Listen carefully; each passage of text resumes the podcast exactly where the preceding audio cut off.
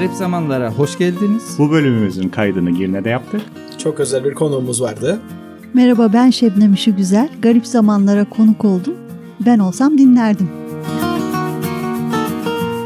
Garip zamanlara hoş geldiniz. Ee, bu aslında özel bir bölüm çünkü podcast formatında yaptığımız garip zamanlarda ilk kez bir konuk alıyoruz. Ve ilk kez Lefkoşa dışında bir kayıt alıyoruz. Şu anda Girne'deyiz ve e, çok kıymetli bir konuğumuz var e, Şebnem İşi Güzel. Ama biz kendi aramızda e, yine konuştuğumuzda böyle çok e, soru cevap ve röportaj gibi yapmayalım. Programımızın kendi formatı dışına çıkmayalım, e, çıkmayalım. Ama Şebnem İşi Güzel de bizim programımızın bir parçası olsun e, düşüncesiyle başladık.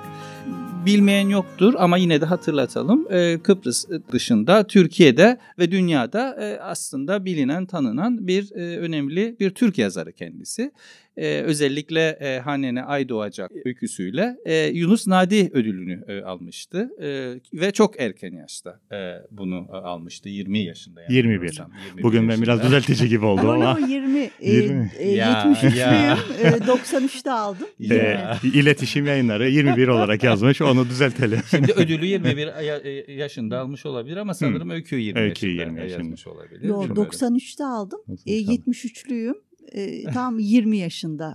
E, kitap da 93'te yayınlandı. Çok erken bir yaş aslında evet. böyle e, prestijli evet. bir ödülü e, kazanmak için de. Evet. Şimdi zaten hani e, programımızın adı Garip Zamanlar ve bu programı biz birazcık da içinde bulunduğumuz zamanı e, bir yerlerden gözlemek, e, kendi düşüncelerimizle e, anlamak için, sohbet ederken e, anlamak için de yapıyoruz. E, ve yerelden evrensele e, ulaşma niyetimiz de var. Böyle büyük laflarda ediyoruz programımıza ilişkin. E, yani şöyle başlamak isterim ben doğrusu. Biz garip zamanlarda yaşıyoruz derken her yaşayan, her dönemde yaşayan herhalde kendisinin geçmiş dönemlerden farklı bir dönemde yaşadığı hissine e, sahip olmuştur herhalde ama bilmiyorum yani e, hiç böyle e, bütün bir yıl bütün dünyanın kapanacağı e, bir efendim böyle çok garip değişimlerin olacağı bir çağda hiç yaşamadık hissiyatı. Gerçekten yanıltıcı mı gerçek mi emin değilim ama hani tarihi yazılar, romanlar, eserler de e, yapıyorsunuz. Bilmiyorum belki buradan başlayabiliriz. Gerçekten çok garip zamanlarda mı yaşıyoruz? E, sevgili Şebnem işi güzel yoksa hani e, bilmiyorum e, bu bizim bir e, şeyimiz mi yani kendimize dair çizdiğimiz bir e, bir gerçeklik. Aslında itiraz ediyor gibi başladım hemen. Hayır 21 değil 20 ama şimdi onaylayarak devam ediyorum. Doğru. E, sizin podcast'inizde yaşıyoruz garip zamanlarda. Merhaba herkese, bütün dinleyicilere.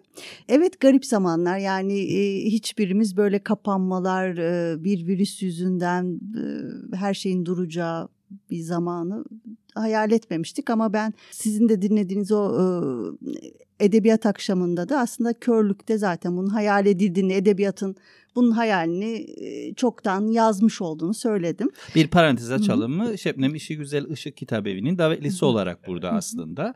Ve e, sevgili Nahide Merlen e, bize bir iyilik yaptı bu aracılığı yaparak. Ve hani e, Işık Kitabevi'nin kitap günlerinde e, kendisiyle Bir katkı e, koyma açısından, bir ekleme e, yapmak açısından Şebnem Hanım'ın şimdi söylediğine e, hep e, tartışılır bu derler ki işte e, Shakespeare'in yaşadığı dönemi e, anlamak için kimileri işte o dönemin tarihine bakar, e, siyasi durumuna bakar, farklı farklı faktörleri analiz eder. Fakat idealistler derler ki bunun tam tersini yapmak lazım aslında. O dönemi anlamak için Shakespeare'e bakmak lazım. Çünkü insanın korkuları, kaygıları, arzuları tam da Şebnem Hanım'ın dediği gibi edebiyatla, kurguyla, sinemayla yani sanatla aslında dışarı sızıyor. E, dolayısıyla dediğiniz gibi e, e, körlük romanı e, bunu tahayyül etmiş. Hatta bir kısım insan buna itiraz et, itirazlar da oldu alınan önlemlere. E, onların da e, referansları yine bir edebiyat. İşte Orwell'a gönderme vardı. İşte 84'e döndük. Devlet bizi şöyle kontrol ediyor. E, bu şekilde e, kontrol altındayız. E, dediğiniz gibi edebiyat her bakımdan e, bize çok şey söylüyor. Belki sizin edebiyatınıza buradan geçebiliriz. E, edebiyat demişken. E, şimdi Adam Phillips var. Ben çok e, severek e, okurum denemeci. Onun e, bir kitap Evet, psikanalist o ama edebiyat ve sinema üzerine de çok güzel e, denemeleri var. Çok güzel yazıyor. E, o bir e, kitabında kullanıyor bunu ama ikincil kaynak olarak. E, ilk e, kimin söylediğini e, şimdi ben de hatırlamadım. Şeydir o işte o kadar e, Tanrım ne kadar da çok e, metafor enflasyonu var. Yani insan kendi hariç her şeye benziyor. bir araştırma yaptığımızda da tabii ben sizin e, e, çöplük romanınızı e, çok eskiden okumuştum. Fakat e, yine bir e, araştırma yaptığım zaman Google üzerinden e, burada da e, metafordan ziyade böyle bir e, simgesel kimlik e, enflasyona e, rast geldim. Fakat işte herkese e, yapıştırılan bir e, şey vardır. Sembolik, e, simgesel kimlik vardır. Sizinle de ilgili tabii ondan sonra sizin e, birçok romanınız oldu. E, verimli bir e, romancısınız ama o, o çöplükteki şeyler, bazı kimlikler size yapışmış gibi. Mesela işte orada e, görüyoruz ki e, kurmaca içinde bir kurmaca var işte hayalle gerçek birbirine e, karışıyor. E, bu bağlamda yani postmodern bir e, roman aslında o. E, aynı zamanda da tabii içerisinde işte alkolizm var ve işte biraz küfürlü konuşma var, şiddet var, cinsellik var. E, kimisi bunu aynı zamanda da yeraltı edebiyatı olarak da değerlendirdi. Ve sanki bu simgesel kimlikler size e, yapışmış gibi.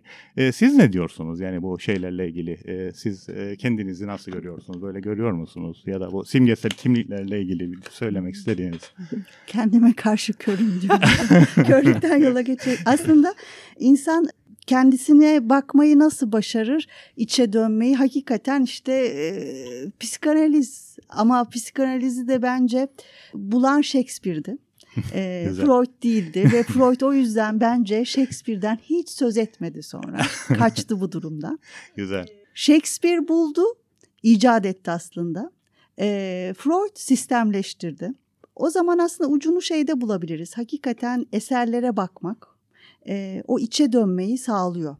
Yazmak da bir şekilde böyle ama hakikaten manzaranın içinde durmak gibi yazdıklarınızla o ilişki kopabiliyor yani masanın başından kalkınca. Yani onları tanımlamakta zorluk çekiyorsunuz. O ruh halini bir tek anlamlandırabiliyorsunuz. Çöplük benim çok yoğun yazdığım bir e, romanımdı. Yani onu yazdığım o zaman, o konsantrasyonu, o masa başında çalışma anımı e, hiç unutamam ve e, pek kıymetlidir o yüzden. Yani çok ender böyle yazarken yani çok derin bir mutluluk. Benim de ilk okuduğunuz kitabınızdır. Öyle mi? Evet.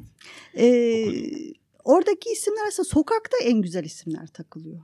Ee, çünkü sokaktakiler hem çok e, tabii doğal ve vahşi ve sert bir dünyanın içinde. Yani her şeyini bu dünyaya ilişkin kaybetmiş. Evi yok, işi yok, hiçbir şey yok, parası yok yani belki kendisi de yok yani o kadar bazen e, başka bir alemde yaşar gibi ruh sağlığı yerinde değil. Bu yüzden belki oradan ilham aldım. Bu söylediğinizle ilgili bir şey söylemek, ekleme yapmak isterim. Bu arada tabii hep o bu şeyleriyle temayüz etti bu roman özellikleriyle ama ben şey de gördüm bu romanda. Yani işte yakın Herkes Zweig'ın satrancından bahseder.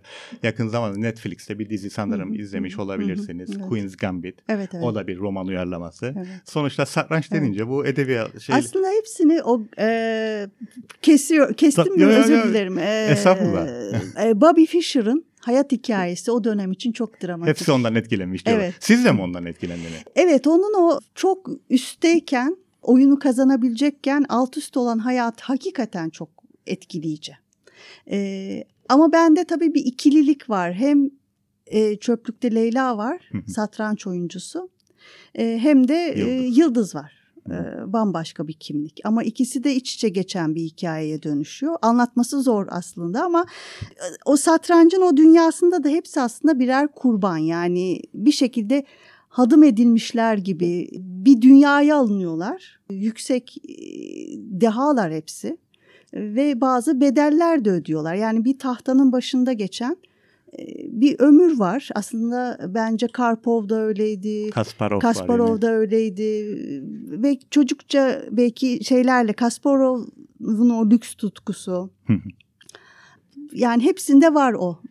E şimdi Markus diye bir genç e, var, e, Norveçli. O çok yüksek ama onun hayat hani o kadar malzeme veriyor mu hikayesi var mı? Belki bilmiyorum. ileride o da evet. düşerse evet. diğerleri gibi aynı evet. şekilde o da bir ilham verebilir. Evet. Belki Sertaç'la konuştuğumuz bir yerden devam edebiliriz ama o şimdi çöplükten çıkıp daha yakın zamanda yazdığınız romanlara gelebilmemiz lazım. Bunlar hakkında konuşabilmek için. Yine internette karşıma çıktı bu. Ama şöyle bir çağrışım yaptı açıkçası. Benim kafamda böyle bir tasnif şeyi vardır. Mesela ben sinemayı severim. Yani sinefil olarak tanımlarım kendimi. Belli başlı yönetmenleri bir kategoriye koyarım. kendi kafamda. Mesela derim ki işte von Trier, Haneke, Bergman bunlar benim için aynı kategoride. Çok böyle varoluşsal, sert e, şeyler yaparlar, filmler yaparlar. E, sizin e, bazı romanlarınızı da ben e, sert olarak e, tanımlıyorum ve hep şeyi çağrıştırıyor işte Avusturyalı o da Nobel almış bir yazar işte Elfriede Jelinek. E, ya da ben çok severim tabii o Müstahar ismi Mahlas e, kim olduğunu kimse bilmez. Elena Ferrante yine onun e, romanları da şiddet. Hatta biraz e, onda öfke de var e, e, şey olarak. E, bir de bunların hepsinin özelliği tabii e, belki sizi de kafamda sizi başkaları koymuş bu bağlamda o kategoriye ama anne kız ilişkileri bağlamda ben internette e, bir baktım. E, benim düşündüğüm anne kız ilişkilerinde konuşuruz sonra isim meselesiyle birlikte ama bu sert olması e, şeyin romanın açısından bir, de ana karakterler sizde ve diğerlerinde de Elena Ferrante'nin ben bütün külliyesini okudum. Keza e, şeyin de e, kitaplarını okudum. Elfriede Jelinek'in de ana karakterler hep kadın. Dolayısıyla sizin de öyle. E, kendinizi feminist bir yine kimliğe gelecek olursak romancı, öykücü, yazar olarak görüyor musunuz? Elbette. Yani bunu tek kelimeyle söyleyebilirim. Evet feministim. Şimdi adını geçirdiğimiz romancılar mesela Elfriede Jelinek Alman yayıncımız ortak ve çöplük yayınlandığında Almanya'da çok iyi eleştiriler aldı. O zaman hiç unutmuyorum yayıncım şey demişti. Elfrede'den söz etmiştik. O da daha yeni Nobel almıştı. O kadar kapalı yaşıyor ki demişti ona bir mail atıyorum. Anında cevabı geliyor çünkü ekranın başında. Öyle bir dünya kurdu. Ee, o bana çok ilginç gelmişti. Şey diyorlar Şebnem Hanım yani o romanın otobiyografik olduğunu muhtemelen. Çünkü kendisi evet, de annesiyle, annesiyle yaşıyor. Evet. E, onun da sosyal fobisi vardı. Dışarı çıkmıyordu. Hatta muhtemelen. Nobel'i almaya evet, bile gitmedi. Video göndermiş. Evet. Anksiyeteden, o yüzden aslında hepimizden dolayı. önce bir ekran başında yaşamayı o metaverse dünyasına herkesten önce girmiş gibi geldi bana. Ne zaman şimdi onu düşünsem piyanisti ve o güzel yazdıklarını. Ee, aşık kadınlar var e, piyanistten ayrı. O da Türkçe'ye çevrilen evet, şeylerinden biri. Evet pek çok eseri de çevirdi. Hı. Onu hep böyle bilgisayarın başında görüyorum, düşünüyorum. Sizin yazma pratiğiniz nasıldır? Hı hı. Evet aslında herkes hep bir şekilde reçete istiyor yazmak isteyenler ama en iyi yazı aslında hakikaten en manasız yerlerde, e, hiç yazılmaz denilen yerlerde çıkar. Ee, yazmak isteyenlerin böyle kırtasiye alayım, bir masam olsun, e, her şey iyi olsunu beklemelerine hiç gerek yok. Ee, hep beni de etkileyen bir hikayedir. Harry Potter'ın kafelerde yazılması. Hmm, Starbucks'ta yazıldı. Ee, bir e, işsizlik maaşıyla, evet, işsizlik maaşıyla ve bir e, bebek arabasında uyuyan bebekle. Yazma ritüeline birkaç bir şey daha Tabii tabii tabii oradan devam edelim hakikaten yazmak için tek ihtiyaç olunan şey e, ilham ve konsantrasyon. Zaten hep Faulkner'ın sevdiğim bir sözü var. Hep hatırlatırım bunu yazmak isteyenlere. İçinizde bir kitap varsa sizi kimse tutamaz. İşte Rowling'i işsizlik maaşıyla tutamadı. Ee, ne bileyim mesela Selahattin Demirtaş'ın da yazıyor olmasını çok kıymetli buluyorum. Ee, geçen gün oğluma anlattım. Ee, Sebahattin Ali'nin Aldırma Gönüllü bir e, hapishanede yazıldı. Dalgaların duvarları dövdüğü Sinop hapishanesinde. E, tabii o kadar talihsiz yerlerde e, haksızlıklar içinde yazmayı kimseye temenni etmem. E, ama e, yazmak isterseniz yazarsınız ve şu da var. E, mesela bir diyelim tesisatçısınız hakikaten bir şey yazmak istiyorsunuz. Akşam eve geliyorsunuz ve oturur yazmak isterseniz yazarsınız.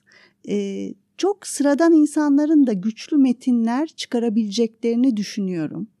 Çünkü bu kalpten gelen bir şey. Bilgi edinmek de öyle bir arzu meselesi.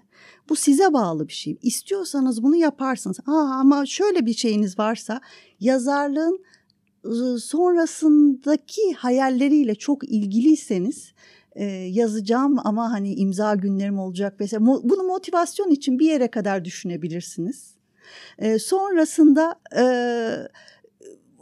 yazmak size büyük bir şey gelir. E, taş taşımaktan daha ağır ve yapamazsınız zaten. Olmaz. Sohbet, Hakikaten. sohbetiniz sırasında şey söylemiştiniz. Yani ben özellikle onun yazma kısmını seviyorum. Evet. Yani yayınlama ve bunun takibi işte sonrasında Onlar tabii her yazarın işler. yapması gereken bazı işler de Evet. var bu iş, bu, bu, alanda faaliyet gösterirken.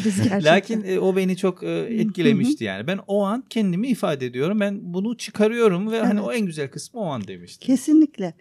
E, çünkü sonrasında da şu başlıyor. E, onun içinde gerekli olan şeyler var. Ruh sağlığınızın iyi olması belki yazarken pek gerekli değil ama sonrasında insan içine karışınca gerekli.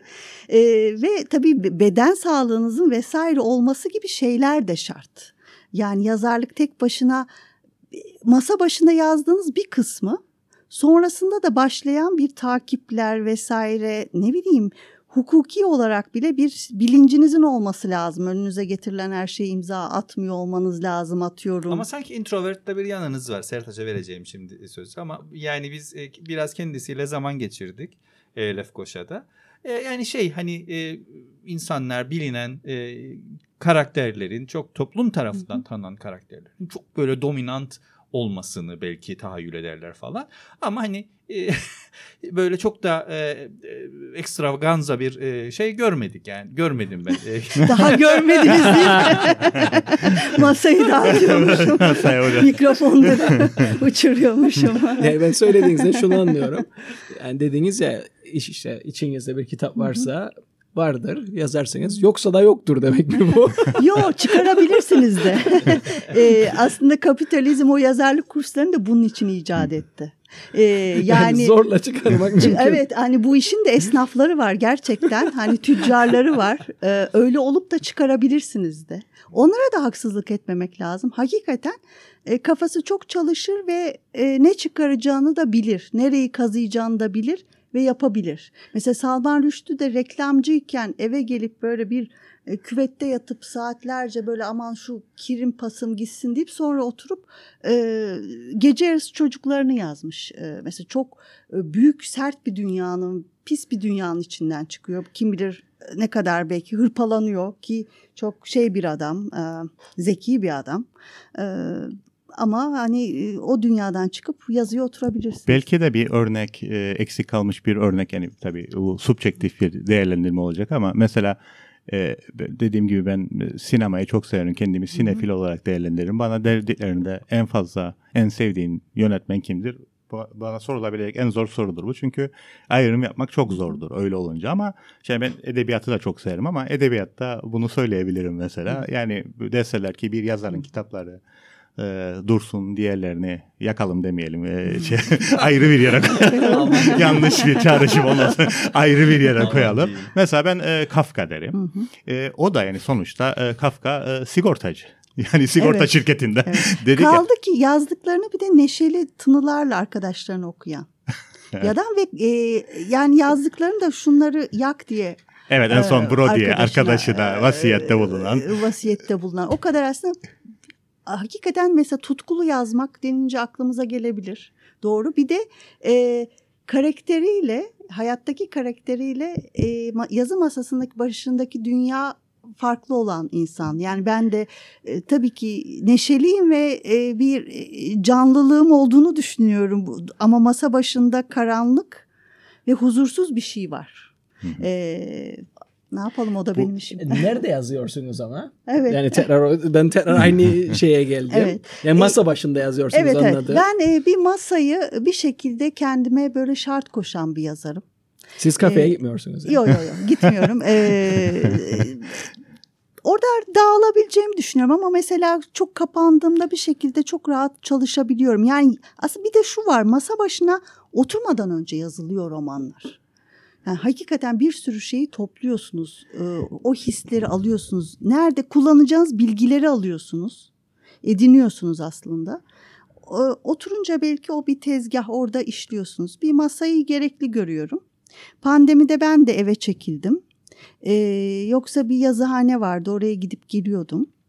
Ee, o Yani yürü- evden başka bir yer. Evet, evden başka bir yere gidip oturup çalışıp geri dönüyordum. O yol yürüme mesafesinde ilginç bir şekilde çok şey düşünebiliyordum. Bazı yazarlar da yürüyerek düşünebiliyor. Buna Virginia Woolf ve Yaşar Kemal yürüyerek yazanlardan. Şeyi de eklemek lazım buraya. Çünkü öyle bir kitabı da var. E, Murakami'nin bir deneme Ha, kitabı evet, var. o da koşarak. Koşmasaydım yazamazdım. Koşmasaydım yazamazdım Koşarak diyor. da. Bu ikiliyle şeyi belki ekleyebiliriz. Yani e, söylediğiniz bana e, yıllar önce şu anda bir politik e, partinin lideri olan bir tanıdığımız var. Ortak isme gerek yok. O bana şey demişti işte e, yine Işık Kitabevi sizin e, kitap fuarına geldiğiniz Işık Kitabevi'nde karşılaşmıştık da bana şey demişti. Ya demişti bu e, Kafka ne kadar değişik bir adamdı. Yani ben bunun ilk romanlarını okurdum. İşte bürokrasi, insanın yabancılaşması, bir e, kasvet, daha sonra yazılar işte fable'ları var, işte hayvanlar, e, metaforlar falan. Ama sonra e, mektuplarını okumaya başladım. Aşk mektuplarını. Yani böyle kendini ne kadar güvensiz hisseden, çok romantik, aşık. Sanki iki tane farklı e, insanmış gibi. Yani o aşk e, şey mektuplarını yazan kişiyle o daha böyle derin ve felsefik biraz böyle insan yabancılaşmasını kendine dert edinmiş şeyler e, romanlar aynı kişi tarafından yazılmamış gibi demişti. Size deyince e, bazen insanın böyle bir e, kendi neşeli olabilir ama içinde bir şeyi vardır böyle dışarı şey yapan o benim aklıma geldi. Şeye Bir geçebiliriz. kekemenin şarkı söylemesi gibi aslında Kafka'nın yazması. Yani e, bazen hakikaten insan e, sözle ifade edemiyor ama yaz deyince hakikaten e, yazmak diye bir şey var. Bu bazı insanlarda e, olan bir şey. e, bence mesela ne bileyim e, Murakami'nin sözü geçti biraz önce. Onda bir e, kağıda bağlı olmayan bir konuşmasını dinlemiştim.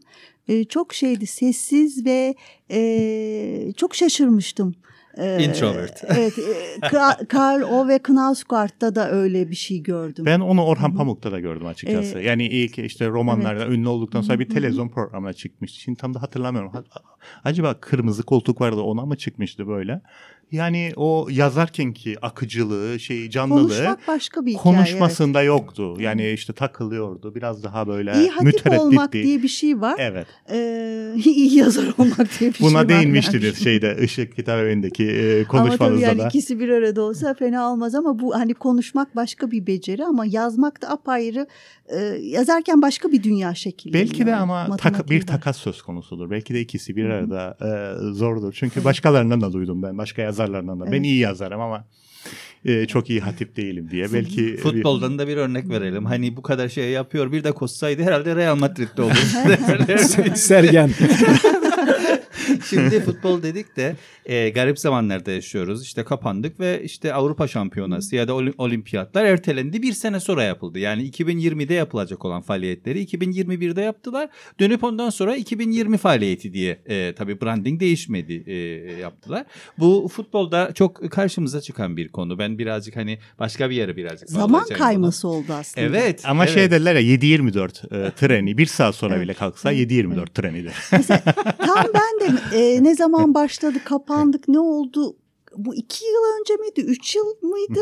Ne kadardı tam mı karıştırıyorum. Şimdi hep şeyi tartışıyoruz biz programlarda da. Mesela e, 10 sene sonra bu yılları anlatan bir film çekildiğinde acaba maskeleri koyacaklar mı? Yani herkesin sokakta maskelerle dolaştığı bir an olarak yansıtılacak mı bu zaman dilimi? Yoksa insanlar bu anı unutmak istedikleri için sanki hiç yokmuş gibi mi davranacaklar? Bunu tartıştığımızı, konuştuğumuzu hatırlıyorum. Güzel bunu şeye bağlayabiliriz aslında. Ee, çok konuştuğumuz bir mesele e, bu. Biraz böyle otoriteye e, e, özellikle bu pandemiyle birlikte e, ortaya çıkan tartışmalara ve onunla birlikte ortaya çıkan e, şeye. Çünkü ben bunu otoriteye bağlıyorum. Belki siz hem fikirsiniz veya değilsiniz. e, onu göreceğiz.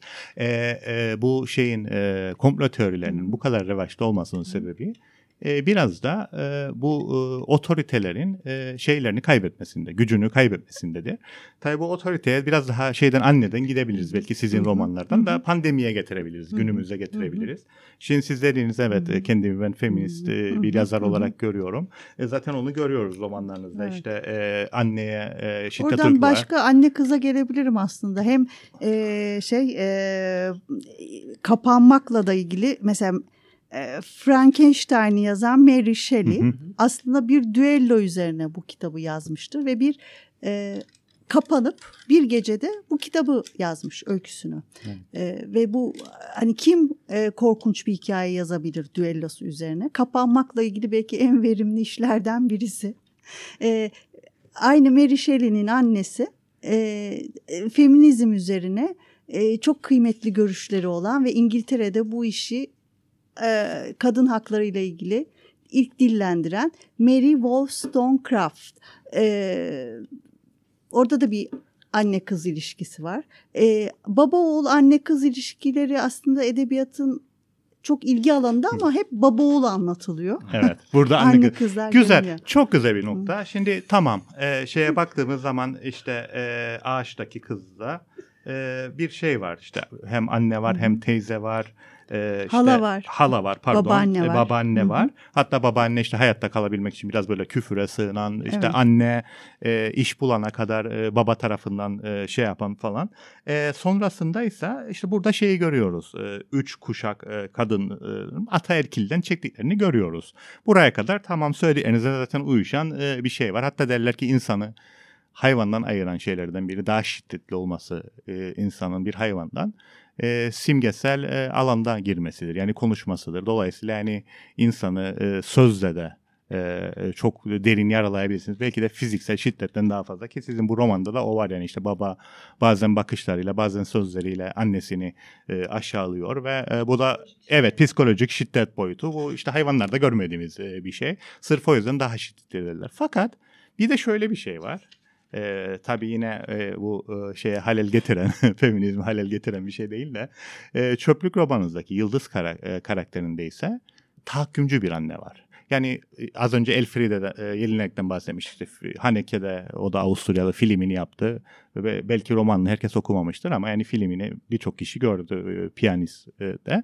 E, oradaki anne hem baskıcı bir annedir, yaşayan bir anne.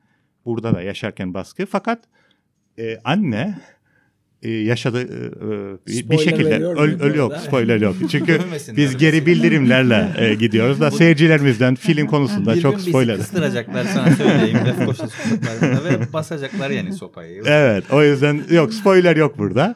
E, orada şey de var ama işte tabii e, sizin bu roman o bakımdan belki de Elfredi Jelinek'in romanın ötesine geçiyor. Çünkü sizde artık anne öldükten sonra da e, tabii bize şey geri bildirimi de var Türkçe konuşalım diye. O yüzden bunu nasıl Türkçe'ye çevireceğiz bilmem ama e, annesel e, süperego. Derler ki yani e, annesel üspen daha Türkçe. Derler ki yani üspen de aslında anne daha güçlüdür. İnsanı e, devamlı suçlu hissettiren. Tabii üspenin de çıkmazı şu ne kadar itaat edersiniz buyruğuna. Paradoksal olarak o kadar suçlu hissedersiniz. Burada da anne bir hayalet olarak gelip devamlı yargılıyor, e, suçlu hissettiriyor e, Yıldız'a. E, burada bir e, siz çelişki görüyor musunuz? E, yani evet tamam bir ataerkil var, erkeklerin dünyası hale daha. Ama e, aynı zamanda da yani anne de ya da o anne figürü de insana hem yani yaşarken fiziksel bir e, şey olarak ya da sözel bir şiddet olarak gelebilir ya da e, bir üspen olarak size suçlu da hissettirebilir. Dolayısıyla yani orada bir çelişki var mı e, bilmiyorum. Ne Yani diyeceksin? ona bakarsan aslında Osmanlı'nın ilk ve son e, işte kadın e, sultanından, padişahından bahsediyor. Yani e, ona da hani e, belki değinebiliriz. Aslında karakterlerin benzerliğini e, göstermek açısından. E, bazen e, ataerkiller, ataerkil düzen e, kadını esir alıyor ve aslında o esir aldığını kendi ordusuna katıyor. Ve onu da kadının üzerine sürüyor. Yani e, hem cinslerinden öyle ayrılıyor aslında, zehirleniyor ya da yaşayabilmek için, o e, hayatta kalabilmek için e, erkekler safına katılmanın, onlar gibi düşünmenin e, kendisini kurtarabileceğini düşünüyor. Ya da tıpkı bir e, gönüllü bir e, kendini o duruma adamak gibi e,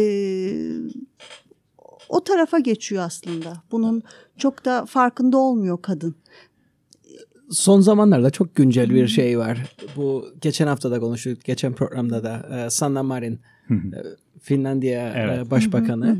Yani o siyasette de Evet. çok fazla var o. Yani eğer siyasette var olacaksanız bir kadın olarak erkekleşmeniz gerekiyor. Yani işte Margaret Thatcher'e mi? Evet. Margaret Thatcher. Ya da Sarah Palin. Gerçi Sarah Palin dişil bir e, şeydi. İşte ben ha, e, hamurumu da Güzellik yoğururdum. kraliçesi falan da o. Halbuki, e, şey, e, Angela Merkel. Evet, Angela Merkel. Thatcher'ı şeyde gördük sonra bu Netflix'teki dizide Crown'da. onun Evet. canlandırmasında hep yemek yapıyordu. İnsanları o yukarıda işte e, askerler gelecek vesaire yemek yapıyor ve onlara anne gibi yemek dağıtıyor. Oysa e, işte Demirley'di adını Hı-hı. aldı. Çantasını Hı-hı. taşıyordu.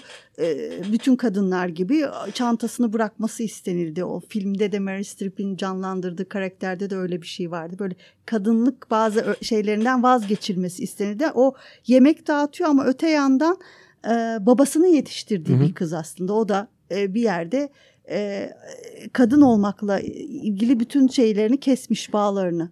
Güzel. Bir de siyaseten Buradan tabii sağ pandemiye tabii işte, ya da şeytan o, avukatlığını yaparak. Gitmeyelim oraya. Biraz işte provoke Galalım, ederek buradan. E, Galalım bir şeyde Galalım e, bu konuyla ilgili provoke edici bir şey Bu şey tartışmasında da yani o anlamda da aslında bir tabuyu devirir gibi oldu e, ve destek gördüğünü. E, Sarah Palin, e, şey e, Anna Sanna, Sanna Marin. Sanna Marin.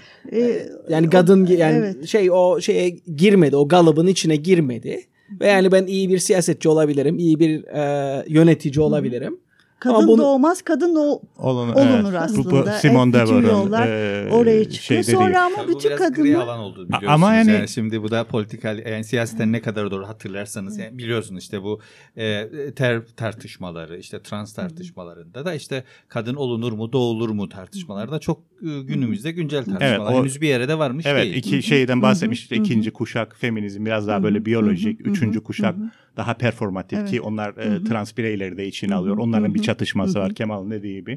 E, çok doğru o tartışma devam ediyor. Ama o dediğiniz anlamda şey de var yani e, geçen bir panelde dinledim bunu. Yani Batı için konuşuyorum. Şey diyorlar.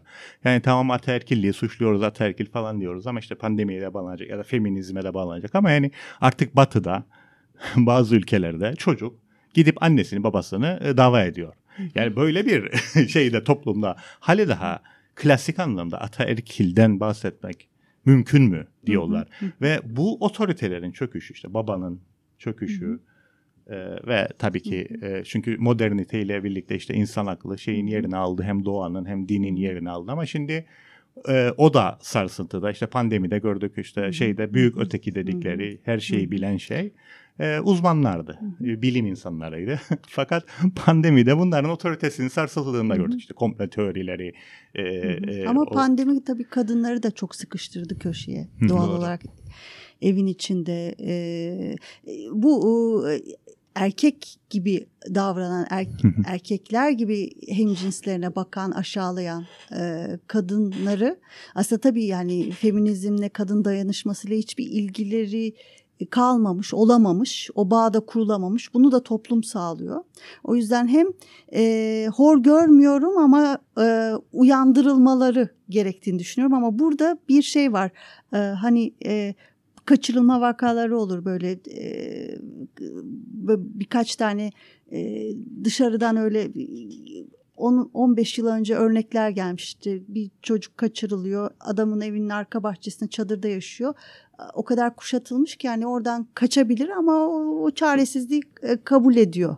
E, öyle bir psikolojik kuşatmayla e, böyle kabullenme durumu var. Ben o e, ne karşı duran tıpkı erkekler gibi düşünen kadınları biraz ona benzetiyorum. Yani gözyaşı konağında öyle bir kadınlar grubu vardı. Buradaki e, o, o dertli anne kız ilişkisi biraz oraya oturuyor ama onların psikolojik sorunları var e, Yıldız'la annesinin. Evet. E, normal değiller ama onlara bakarak da biz aslında feminizme daha doğru bakıyoruz. Kadın dayanışmasını e, anlayışının nasıl gerekli olabileceğini de anlayabiliyoruz. Yani yakın zamanda üçüncü bir e, tanımlama var ki ben çok yakın bulurum o tanımlamayı. Daha böyle dediğim gibi bir psikanalitik de bir perspektiften bakarak. Yani kadın ve erkeği ne biyolojik ne de performatif olarak almayan daha çok yani kendini tam olarak görme yani Hı-hı. o fallus. Fallus tabi burada bir gösteren Hı-hı. geliştiren E, tam olarak gören. Dolayısıyla o simgesel kimliğiyle işte doktordur, yazardır, e, babadır, annedir birebir e, şey yapan oradan isme de gelebiliriz birazdan. E, e, özdeşleştiği için kendini bütün gören ve dolayısıyla da e, tahakküm kuran. Yani bu e, aslında erkektir. Çünkü fallus erkekte var. Ama kadın da fallus geliştirebilir. Dolayısıyla o tamlığa kendini tam olarak görmeye kadın e, şey yaparsa e, aynı erkeğin yaptığı tahakkümü e, o da kurabilir. O fallosu geliştirebilir. Çünkü fallos fiziksel. Yani biyolojiden şey bağımsız bir şey. Bu Aynen, bir bu bir aynen. düşünce hali. Bu Aynen, bir yaklaşım tarzı. aynen, Bu bir aslında zehir aynı zamanda. Yani Tabii kadına, ki. erkeğe, Tabii ki. transa Tabii herkese ki. bulaşabilir. Yani hatta güzel söyledin. Şey e, toksik masculinity, toksik erkeklik çok e, revaçta bu aralar. Ama o toksik erkeklik diye tanımlanan işte parmağını sallayarak karşısına şey yapanı bir kadının da yapabildiğini Evet İstanbul görüyoruz. Amazonlar biraz aslında e, iktidar için bunu böyle denediler. Evet, biraz Evet. önce referans e, verdiğim kitaptı o. Evet, doğru. e, e, çünkü e, e, ilk defa e, işte e, sultan kanından birisi çıkıyor tahta. Yani bir şehzadenin anası refakat etmiyor. E, sultan kanından e, bir kadın tahta çıkıyor.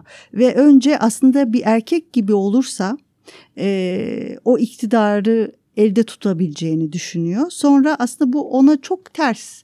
E, bir yandan da tabii saray içinde bir eğitim var yani o, bunlar da bir şekilde işte Platon okumuş. Kaldı ki feminizmi de ilk dillendiren Platon'dur aslında. Feminizmi ilk onda görürüz. Kadınların sosyal hayatta olması, kadına ilişkin fikirler bence ilk feminizme ilişkin fikirler orada şekillenmiştir. O Şey- da ondan söz eder. Şeyi söyleyenler de var. İlk feminist Descartes'tir. Çünkü Descartes der ki düşünüyorum öyleyse varım. Bu düşünen erkek de olabilir, kadın da olabilir. Yani orada bir eşitlik var. Dolayısıyla derler ki aslında evet Platon falan da kadın haklarından bahsetti ama gerçek anlamda hiç ayrım yapmayan Descartes'tir. Yani düşünüyorum öyleyse varım. Evet. Bir kadın da erkek de düşünüyorsa vardır Evet. ve eşittir. E, Orada o. aslında e, tabii İstanbul Amazonlar'da Esma'nın o serüveni, fikri serüveni şeyi ele veriyor. Yani e, bir kadın gibi de yönetebilirsin. E, kadın olarak doğmuşsun ve o kadınlığı seviyorsun. Çok da zeki bir kadınsın.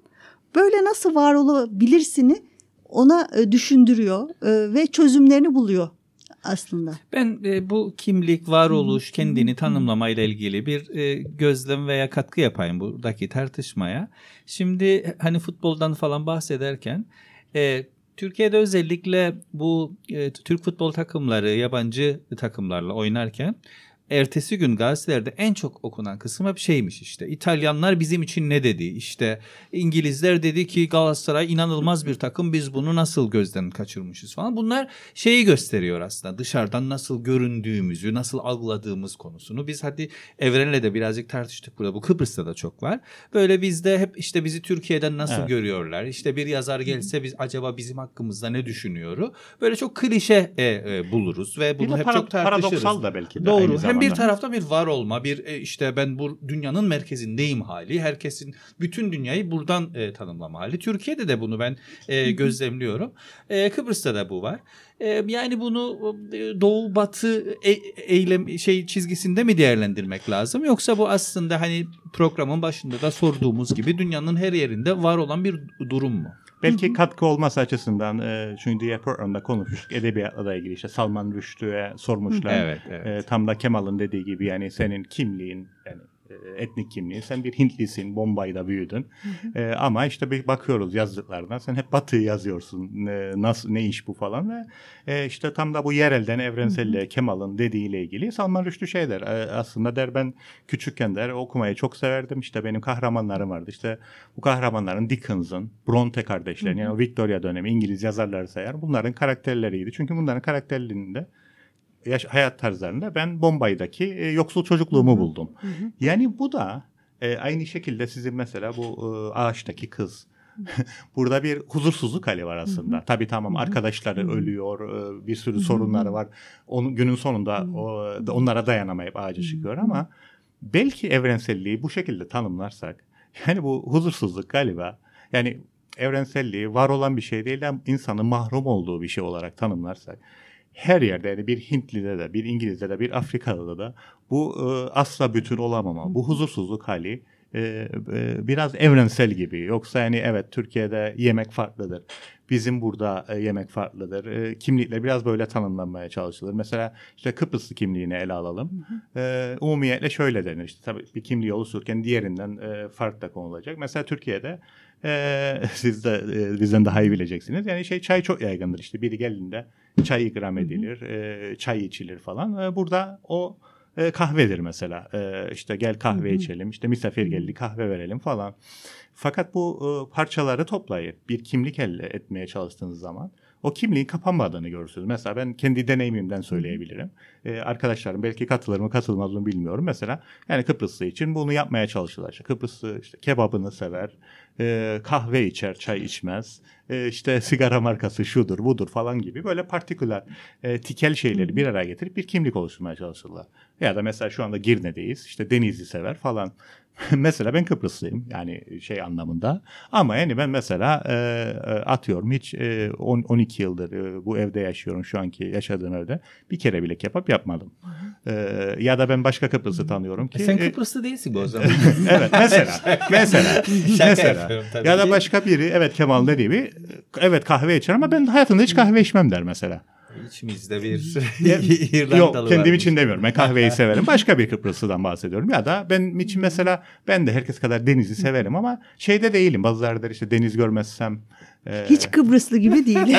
evet, evet. Öyle. Evet ama bu, hiç bunu, Fransız gibi değil. Bunu bütün Çok kim... sıcakkanlı. evet, hiç Fransız. Bunu bütün kimliklerde görmüyorum.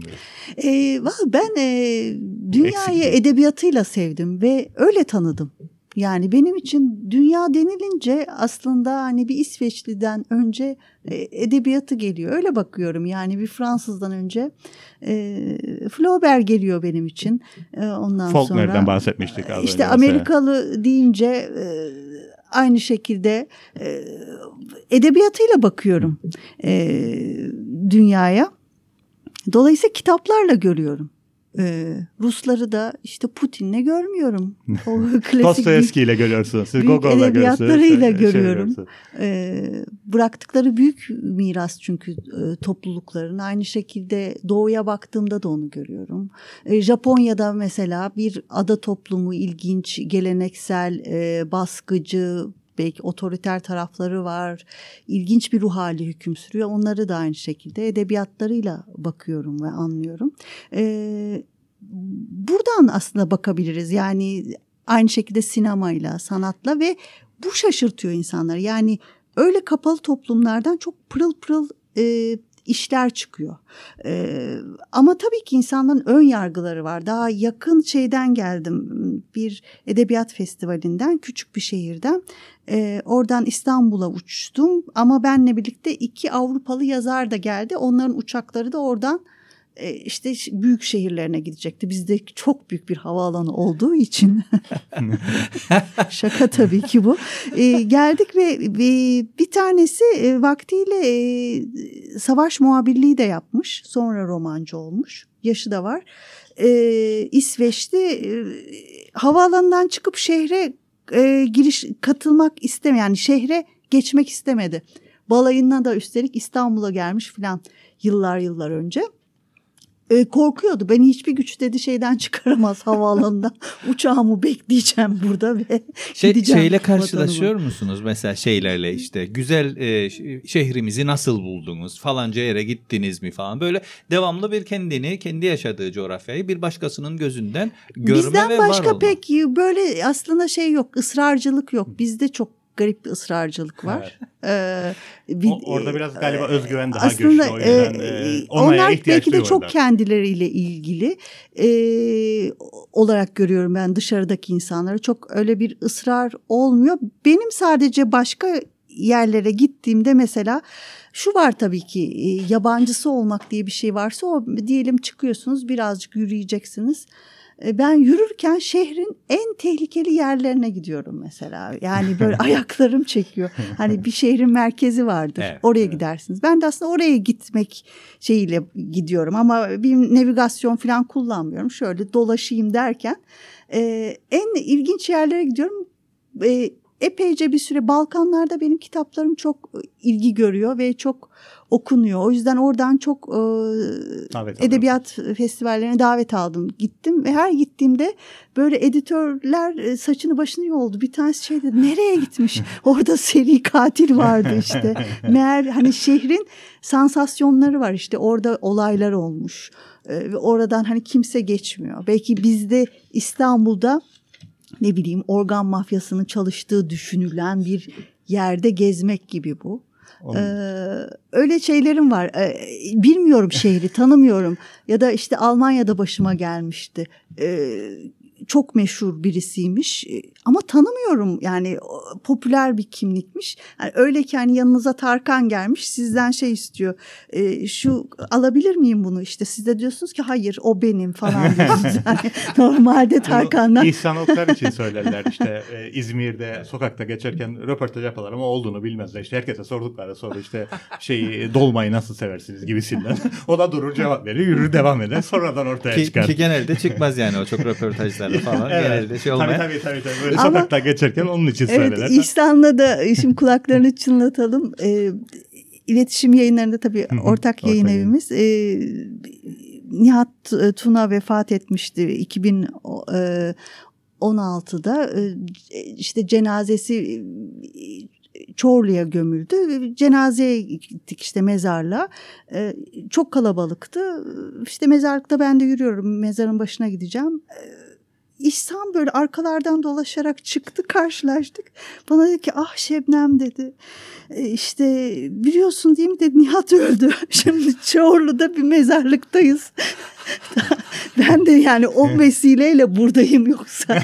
Hani, ne, ne, ne işi var mezarlıkta yani tabii ki. Yani ama İhsan'ın bu düşünce sistemini anlayabiliyorum. Çünkü ben de böyle düşünüyorum. Hayat içinde ben de koordinatlarım böyle. Zaten hani o kadar üzgün ve hani şeydi ki kederli şaşkın hani arkalardan dolanarak bir yerlerden çıktı ve benimle karşılaştığında da benim o nedenle orada olduğumu hiç düşünmeyip biliyorsun diye Güzelmiş. Ve Çorlu'da bir mezarlıktayız. Şimdi e, röportaj gibi olmayan röportajımızın yavaş yavaş sonuna geliyoruz. Son bir nokta daha ekleyeyim ben de. Herkes son evet, sözlerini. En son sözlerimizi söyleyelim. Çünkü başında demiştik işte bu otorite.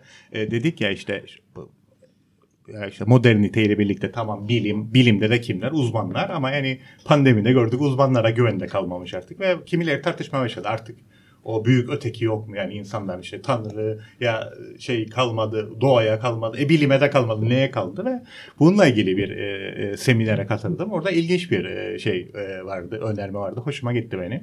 Diyorlar ki evet doğru. Yani uzmanlarda güven kalmadı. Hatta işte bu paranoya ne kadar yükseldi görüyoruz. Herkes Google'a giriyor ama algoritmanın dolayı dolayısıyla kendine yakın düşündeki şeylere giriyor falan. Ve hatta bir fıkra anlattılar benim çok hoşuma gider. İşte adam paranoyak bir sürü komplo teorisi var. O te- komplo teorilerine bağlayalım. E, bir telefon numarası görür. Der ki işte e, eğer paranoyanız varsa canlı hat arayın yardım alın. Adam der artık bu paranoya dayanamayacağım. Arar şeyi e, telefon numarasını. Karşıda e, ki kişi açar telefonu ve şey der. Bu numarayı nereden buldun? yani bu şeyin dışarısı yokmuş gibi. Ama deniliyor ki evet pozitif, müspet anlamda bir büyük öteki yok ama Yine insanlar bir büyük ötekine ihtiyaç duyduğu negatif anlamda. Yani evil, kötü, kötülü bir şey. Herkes yani ipleri gene e, bir e, kuklacı var ama komplo teorileri yapıyor. İşte oturduğu yerden dünyayı nasıl ele geçireceğim, e, bunlara çip takacağım, virüs yayacağım, nüfusu azaltacağım, ben uzaya gideceğim, onları burada bırakacağım. Dolayısıyla evet yine bir tane bir şey büyük abi var ama her zamanki bir müspet çalışan değil. Ama hiç abla, abla değil yani. Hep büyük abla. Evet. Yani. Bir de öyle bir şey. evet, o da şey var. Ve o da bir fani aslında. yani sonunda hepimiz ölüyoruz. En güzel yanı o. Kaldı ki biz yazarlar bir de bir şey bırakıyoruz arkada. Yani o istediği kadar bir idare etsin ama işte şu podcast'iniz kalıyor. Aynen. Bu kalıcı bir şey kalıyor. kalıyor. Evet. Peki son şeyi de söyleyeyim ve ben bırakayım. Sertaç'a da söyleyeceğim. Çünkü Sertaç'a da şey açabilmek yani Sertaç çok konuştu bu akşam o yüzden. Yol açabilmek devam et. Sizin romanlarınızın hemen hemen benim okuduklarım hepsinde karakterlerin bir noktasında doğumuna gidiyorsunuz. ve bu isimleri e, nasıl aldığından e, bahsediyorsunuz. E, fakat şurada ilginç de bir şey var e, aslında. E, belki e, tabii ironik. E, sizinle ilgili yaptığınız araştırmada işte bu Yunus Nadi ödülünü aldığınız e, öykü kitabı e, Hanene Ay Doğacak'ta. 20 yaşında. E, 20, 21 pardon neyse ona bak. 20, 20 yaşında. 20 diyor. Hayır diyor. Yanlış. Ara, araştırmanın söyleyelim. e, Şebnem Hanım bunu araştırmanın söyleyelim. Otoriteyi challenge ediyorum. Challenge dedim bu arada. e, Orada e, şey deniliyor işte e, Şebnem işi güzel herhalde mahlastır, müstehar isimdir. Hı hı. Bu kişi bunun gerçek Gerçekten. ismi olamaz. Evet. Bu kısmı ironik buldum. Evet. Bunu sormak isterim evet. size isimleri. Çünkü şeyin de bir yazısı var der ki orada ismin iki özelliği var. E, ve öyleyse olduğum hayvan diye bir yazısı var. E, şeyin e, e, kedinin gözünden insana bakarken ne görür diye bir Derrida'nın bir yazısı vardı. Orada isimden bahseder ki iki ismin iki özelliği var. Birinci özelliği insanı ömrünü uzatır. Hı hı. Çünkü biyolojik ölümünden sonra isim yaşamaya devam eder. Özellikle sizin gibi e, eğer yazarsa, e, sinemacıysa. E, e, fakat bu tabii müsbet bir özellikse, menfi özellikte ismiyle çağrılmak bir insana ölümlü olduğunu hatırlatır. E, hatırlatır. O, o da hüzün dolu bir şeydir. Sizin var mı böyle bir isimle? Çünkü tabii rastlantı mı tamamen e, yani isimleri? İsimleri olmayan tabii kahramanlarım var. Nedense okur da onu çok merak ediyor. Yani ismi olsa da aslında bir şey değişmeyecek gerçekten ama e, o refleks Evet, evet yani. kaldı Çünkü... ki sanki isimsiz anlatılamaz ya da bir yere yerleştirilemez gibi. Yani onun koordinatlarını belirlemek için illa isminin olması gerekiyor. Kaldı ki isimler bir sürü şeyi de aslında ele veriyor. Ee, hani Şeyde Ama sizin de... romanınızda tam tersi. Evet, bende yok. Ee, ya da e, e, çok sıradan isimler aslında. Yani derinle şeyin e, isminin karışması. Evet evet. O evet. bir de e, oradaki hikaye ağaçtaki kızda biraz da o e, 17 yaş e, gençlik e, muhabbeti. Hani boş konuşmak dediğimiz bir şey var yani ya boş aslında. Boş yapmak evet çok genç yeni jenerasyon kullanıyor. Ben Ama de internetten öğrendim. Ben de aslında benim orada belki bir marifet sayabilirsek şey var. E, onlar gibi aslında boş yapıyorum ama o boş dolduruyorum. İçinde bir e, bir şey var onların tabii ama hani orada o kadar genç düşünüp konuşmam lazımdı. Evet Snapchat öyle kullanıyorsun. Sertaç yavaş yavaş bağlıyoruz. Sen özellikle e, en son resmi geçiti okurdun galiba e, seninle konuştuğumuzda. Ee, ve tabii senin tabii bir de e, işte e, akademisyen, siyasal geçmişin falan da var. Ee, nasıl buldun bunu? Özellikle sana sormak isterim bu. Ben yani bu kitapla e, tanıdım evet. e, Şebnem Hanım ve çok zevk aldım okurken. E, bir de şu, şu oldu bende yani kurguyla şey karışmış. Evet. Gerçek. Ve e, Google yaparken buldum kendimi sürekli olarak. Yani böyle bir şey oldu mu diye. yani ya işte değil mi? Evet. Evet, evet mesela dedim mesela. Yani şey Kenan Evren'e e, şey var. işte e, gönderme var. Gönderme var. İşte zaten onun da e, Çinli şey manevi kızı var falan der. Ya var mı öyle bir şey diye. Ve çok üreyen ördekler böyle alınıyor Pekin ördeği ama bütün her yeri sarıyor. Vesaire evet. Yani kendimi alamadım ben şey yapmaktan. Yani tam böyle tadını alam daha fazlasını okuyacaktım. Bitiremedim henüz. Evet. Ama sürekli böyle bir ya var mı böyle bir şey diye bakmaktan şey e, ya da mesela işte Alpaslan Türkeş'in ayakkabı numarasına bakarken buldum. Gerçek adı Hüseyin Feyzullah ve biliyorsunuz evet, Kıbrıslı. Kıbrıslı. Evet aynen. Evet. Şimdi o zaman e, son e, bir katkı yapayım ve mikrofonu tekrar size e, bırakayım. E, güzel Kıbrıs'ımızı nasıl buldunuz şaka? Şimdi öncelikle e, bu e, podcast'ı yaparken bu mekanı bize ayarlayan Misli Kadıoğlu'na Girne Belediyesi'ne çok teşekkür teşekkür ediyoruz. Çok sağ olsun. E, ve e, yani tekrar burada e, ağırlamak e, isteriz. E, birlikte zaman geçirmek, sohbet etmek, podcast dışında da e, e, geçirmek isteriz. E, sizinle de Lefkoşa sokaklarında bira içmişliğimiz olduğumuz için e, size hani bunu e, Şebnem diye hitap ederek e, bitiriyorum. Tekrar burada görmek isteriz. E, umarım e, sizin için de keyifli bir deneyim olmuştur burada olmak. Evet, evet. Eklemek istediğiniz bir şey varsa son olarak. Ee, vallahi... Garip zamanlara ilişkin. Çünkü garip garip zamanlarla Garip zamanlar başladık. devam garip, edecek. devam edecek. böyle kapayabiliriz. Çok teşekkür ederiz. Çok sağ ol. Çok teşekkür, teşekkür Çok ederim. Teşekkür ederim. The first trilingual podcast station of Cyprus. Island Talks. Open, diverse, free.